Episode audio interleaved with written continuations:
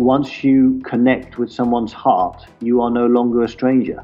It's irrelevant as to whether you're homeless or whether you have a billion dollars in the bank. If you connect with another person's heart, you are no longer strangers. This is a short preview episode of the Adventure Sports Podcast Life Outside the Box series brought to you by 180 Tech. If you've ever dreamed of an existence that doesn't include 9 to 5 Mondays through Fridays and without cubicles or commutes, this series is your place to be inspired and to learn that you too can live a life outside the box. If you like what you hear and are wanting even more inspiration to do life differently, consider signing up as a patron at patreon.com slash adventuresportspodcast so you too will have an all-access pass to these exclusive patron-only shows. Thanks for listening and enjoy this preview of Life Outside the Box from the Adventure Sports Podcast.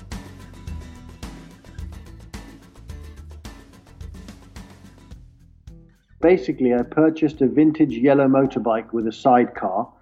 I called it uh, Kindness One, and I drove it from Los Angeles all the way around the world, relying entirely on kindness. I had no money, no food, no gas, no place to stay. All I had was relying on, on, on random strangers.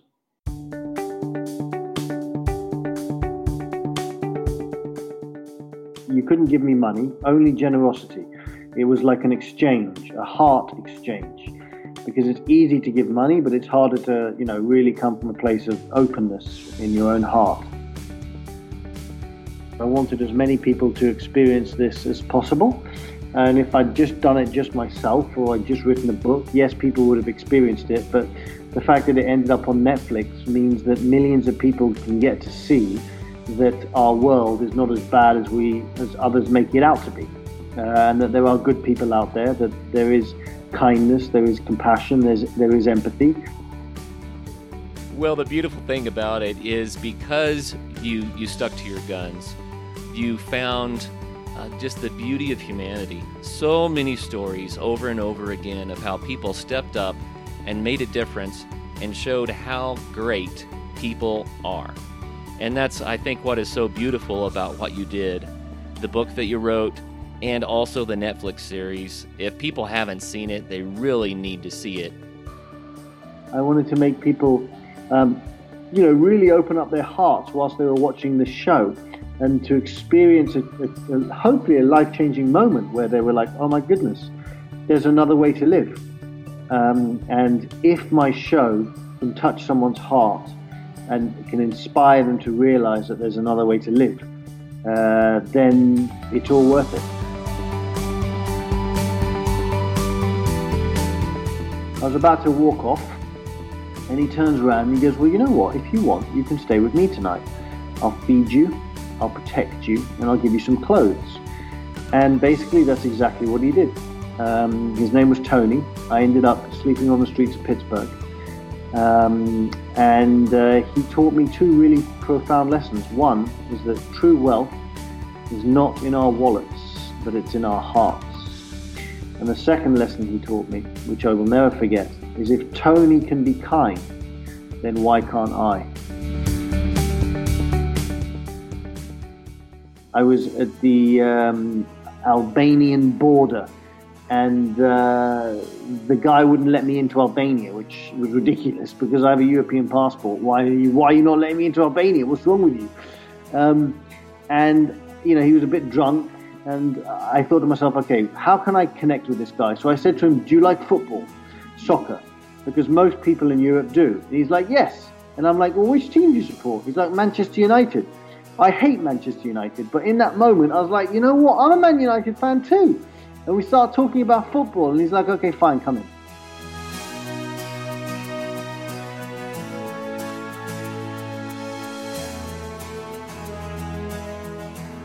And by being seen, I mean we want to love, be loved. We want to be heard. We want to, we want to feel like we matter. I was uh, sleeping in the slums of India. Woke up in the morning, went outside uh, of the little shack I was in, and saw a mother kissing her two kids goodbye, seven and nine year old daughters, and it for school. And in that moment, I realized there is no difference between her love for her kids and your love for your kids. Um, and once we understand that, we will stop dehumanizing others subtly and not sometimes not so subtly.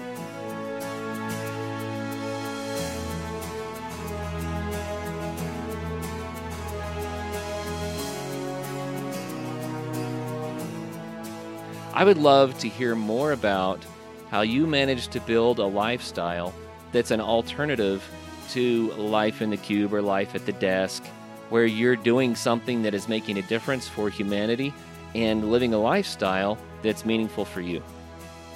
I think the greatest driver and the greatest motivator to actually find my truest self, let's say, was pain. My pain threshold was very high, but finally and thankfully, it got to a point where I couldn't live like that anymore. So that was kind of the tipping point to stepping out of my comfort zone and going on and out to live a life that I felt was uh, what I wanted, not what someone else wanted for me.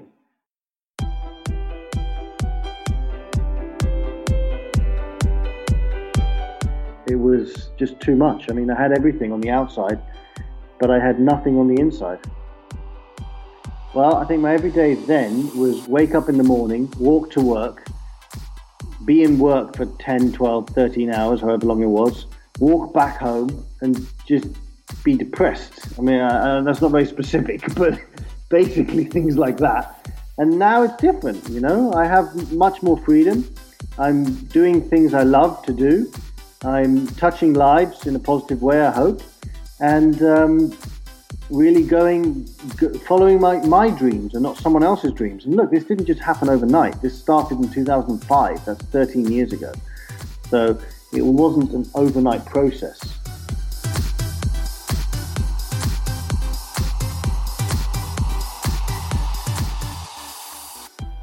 Now that you have a life that's based on compassion, instead of just chasing after money. Um, how do you feel different as a person? Well, uh, I feel happier. I feel more connected. Doesn't mean that I'm always happy. Doesn't mean that I'm always connected. I'm not. But I feel, you know, many of us see with our eyes, but few see with our hearts. And when you see the world with your heart, it is a totally different experience.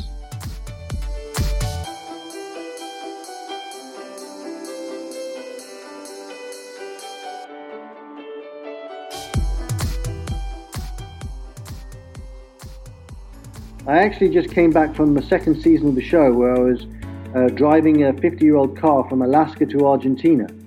Um, and there were many moments where I would say to myself, Why are you doing this to yourself? Like, what are you doing? Why? Again? Like, what's wrong with you? And I kept on going because I knew why I was doing it. I, I was doing it so that I could share my message on podcasts like this, so I could share my message on Netflix and people could get to see the show and maybe have a paradigm shift like I did with the motorcycle dive. That's why I did it. So when you have a calling and a sense of commitment, you will walk through walls and nothing will stop you. But you have to have that sense of calling and that commitment.